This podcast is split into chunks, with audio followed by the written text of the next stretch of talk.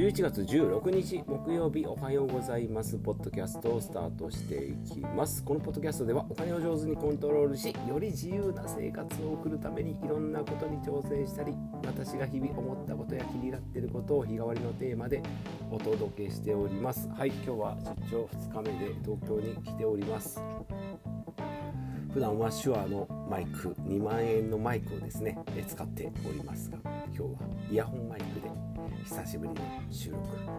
まあ、コラボの時はイヤホンマイクなんで、まあ、その時と同じような感じじゃないかなと思いますけど、うん、過去を比較した時はねやっぱりイヤホンマイクよりそのコンデンサーマイクって言われるいいやつの方が音がクリアに聞こえるだなとごちゃごちゃ思ってたんですけど。まあ撮ってみればね別に直撮り直撮りでもまあ何でもそれよりトークの質を高めろよと。お話でございます。はい、で、えーと、出張に来るにあたり今回は、えーと、新幹線の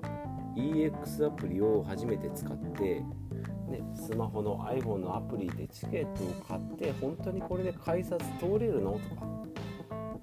なんか時間変わったけど大丈夫？と思っていろいろ調べたら、まあ、自由席だったらその日の、ね、新幹線だったらどれに乗ってもねいいよっていうことだったんですけど。本当にこれでチケットとか出るチケットってピッてパスできるの？スイカと連携させたんでこれでいいよっていう設定のところもね見たんで、まあ、昨日実際に使ってみました。はい。で見ましたらめちゃ便利。めちゃ便利。スイカでね電車に乗ってたんですけどピッピッてねスマホでねもう何を出さなくてもいい。PayPay みたいに QR コード出さなくてもいい。スマホをここにかさ掲げるだけ。捧げる捧げちゃダメね。掲げるうん。かざすだけね。なぜ改札でスマホを捧げる？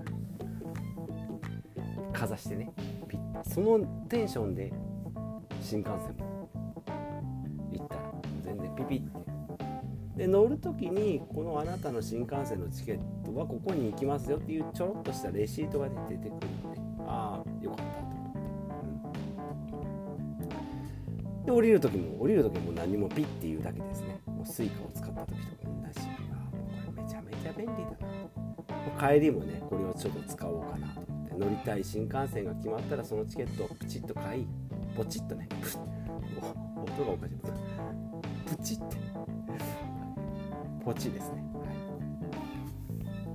はい、で、えー、ね、新幹線のチケットをこうプチッとプチッパチッ。パチッともう何でもいいやサクッとね買って帰っていきます。はい、ということで非常にまあ領収書であとね領収書が出ないじゃんって思ったらもうスマホの中にポでこれもポチですよポチッと押したら領収書がバンって出てくる。ね、それをどっかのプリントアウトできるところにやったらプリントアウトできます。もう完璧じゃないですかもう。スマホで何でもできますよ前々から言ってましたけど思った以上に何でもできるなと、そんな出張となっております。はいそれで今日の本題ですよ。本題株式投資の話です。後輩等株再始動ポートフォリオの半分にする理由ということでお話ししていきます。株式投資ねはい2000どうどうか2014年ぐらいから始めましたけどね。ぬるぬると。で NISA が始まりジュニア NISA が始まり積立 NISA が始まりって言ってコツコツやってってまあ34年ぐらいですかね。この34年でガガガとわり、かし今までの貯金だとか保険だとかそういうのも全部解約、まあ、定期預金とかねそういうものを解約して、株式投資にこうシフトしていきながら資産の結構半数以上やってきたんですけど、まあ、来年からね新 NISA が始まりますのででその予約がね今月からなんですよね。私がやってる SBI 証券であれば11月の、えー、と土曜日で18日かな、はい、11月の18日の土曜日。で楽天の方がもう始まってて11月13日の月曜日からもうスタートしておりますね。あとはいえ1月からの予約なんでね。そんなに焦ることもない。早くやったから早く帰るとか利回りがいいとかそんなことはありません、まあ、この週末ぐらいにちょっと見てみようかなと思って。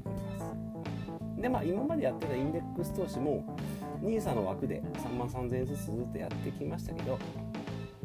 あ、それはそれでやりながら、まあ、さらにね、うんまあ、積み増ししていきながら今まで買ってた特定口座っていう税金がかかる口座のねところは、えー、こっちの NISA 枠の方に移し替えていきたいなというふうに思っております。まあね税金なんてもういいんじゃないのって言うんですけど、まあ、福利も関わってくる。っぱりね何十万っていう福利効果ありますから、ね、それの2割ってなると毎年5%ま3%トントントントンと積み上がってって、うん。ね、20%になったその 20%20% 20のうちの20%っていう4%です。これでかいです。ねねこの辺を積み替えていこうかなと思います。でまあインデックス投資ね。と最近よくお話ししておりますがこう積み上がっていくんですけど使う期間がないなっていうね。インデックス投資の王道としては4%ルールっていうのをね、えー、言われておりますがはい。ちょっといいかなこのはい。そうですね。あうん。いいね。はい。インデックス投資で4%ルール皆さんご存知でしょうか？1億円持ってますって言った人がいたまあファイヤーした時の取り崩し方なんですけど1年間の支出を資産の4%に収めたら3から5%で増えるインデックス投資であれば資産が減らない、まあ、減る可能性が極めて低いということなんで1億円あったら400万円、ね400万円ずっと出てくるんだと思うんですけど1億円持ってて400万かってやっぱ思っちゃいますよね、まあ、こういうちょっとこうつつましやかな生活をしていけば資産はずっとただこれ死ぬ時に1億円のまんまなんですね。でここなんですよ問題が。死んだ時にお金が残っててもなって思うので。このやり方じゃあねでしかもインデックスでこう積み上げて今いってる途中ですけどこれ取り崩せるかな本体の株を売ってしまうっていうね、まあ、買い替えるならまでですけど売ってしまうっていう物件でいうところの家賃収入が入ってきててそれで生活するならいいけどその物件自体を売って売却するっていうね。なかなかパワーエネルギーがいるなというふうに思ってきましたのでじゃあちょっとインデックス投資こう今回積み替えしますんで積み立て NISA あ積み立て新 NISA の方にね。税金のかかる特定口座から NISA、えー、税金のかからない NISA 枠に行していきます、まあ、2, 年2年でしょうか3年でしょうか4年でしょうか5年でしょうか分かんないですね、まあ、積み替えていく間に後輩とかも、入れ込んじゃうとで、インデックス投資は米国のインデックス投資ですね。S&P500 ですね。Apple、Google、Apple、Google、Amazon、えー、マイクロソフト、テスラ、なんとか、なんとか、まあいろいろありますよね。はい。まあその辺がこう上位、上位500社がで構成されている。メジャーリーガーでございますよ。で、で今回は日本の後輩当株ということで日本株ですね。まあ、これを入れていくっていうのがバランス的にはいいんじゃないかなと思います。まあ、米国インデックス投資だと本当あの為替が全部ドルに主軸になるので円安になった時はボンって上がるんです逆に円安になった時円高になった時はね株価が下がるっていうこの12年インデックス投資米国のインデックス投資全然増えてないんですけど円安が進行したんで資産価値が上がるっていうね。なんか増えた感じまあ実際増えてるんですけど。この辺のちょっとバランスをね考えていこうかなと思います。なので半分はインデックスあ違う半分。まあ、最終的には現金を2割持ってて、まあ、じゃあ1000万円持ってますよと。で、200万円が現金400万円がインデックス投資。40%がパーセントで言った？現金が20%インデックス投資アメリカのインデックス投資が40%日本の後輩当株が40%ですね。その割合にしていこうかなと思います。日本の後輩当株ね今、えー、勉強しております。情報をいろいろ集めております。一社一社でうん。なかなか大変。中の分析なんかも見ますけどよくわかんない。ながらもうまあちょっと試しにねコツコツとこう買いましている。ポットで買っておりますが、えー、皆さんはどんなポートフォリオに、えー、今あるのかそれからこの来年以降のね新 NISA でどういうふうにこう積み替えていくのか。で今やってる人は積み替えも必要だし、まあ、今からの人は今から積み上げていけばいいんですけどここでねなんかこう人生の今からの過ごし方とあとは最後のこう幕の引き方ですねさっきも言いました。死ぬ時にね1億円残っててもっていうお話になりますのでこの辺をうまくね、まあ、ゼロで死ねっていうね、まあ、ダイビズゼロでありましたけどねゼロはまあ極端なんですけど、まあ、こう年齢をこう重ねるとともにね支出の、うん、額は減ってきますので、まあ、それも踏まえてバランスをとっていけたらいいなということで、はい、わざわざ東京に来て何？お金の話をしとんじゃいと東京のおしゃれな話を盛り込まんかいということですけど、えー、昨日もすき家でご飯を食べたのでそんなエピソードトークは持ち合わせておりません。はい、ということでおしゃれなカフェで、えー、過ごした時はですね、えー、おしゃれトークを交えていきたいなと思います。あすき家の店員さんで、え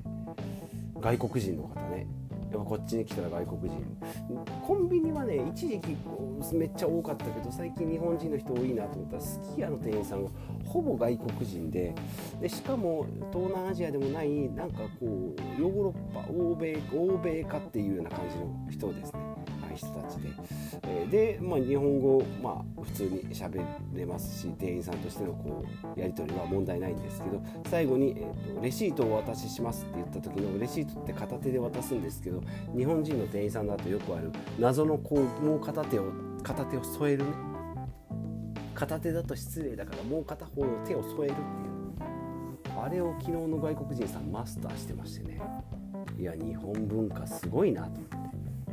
分母国ではね絶対やらんでしょう。その手をさこちらお返ししますとかね。手のねカードお返ししますと。の時のもう片方の手を謎に添えるっていう。いやすごいね、自分も外国で働いたらそのその国の習慣しきたりに合わすことができるだろうかとそう思って、えー、牛丼を美味しくいただきました、はい、そんなお話です。ということで、えー、若干まだ体調が万全じゃないのでトークもこんな感じになっておりますがいかがだったでしょうか、はい、後輩と株再始動ということでポートフォリオの半分、えー、目指して、やっていきたいなと思います。まあ皆さんごいろいろご意見ごご感想あるかと思いますが、えー、皆さんのねこの新任さが始まるにあたってのなんか方向性みたいなのがあればぜひぜひ教えていただきたいなと思います。ということで今日も最後までお聴きいただきましてありがとうございます。ではまた次回お会いしましょう。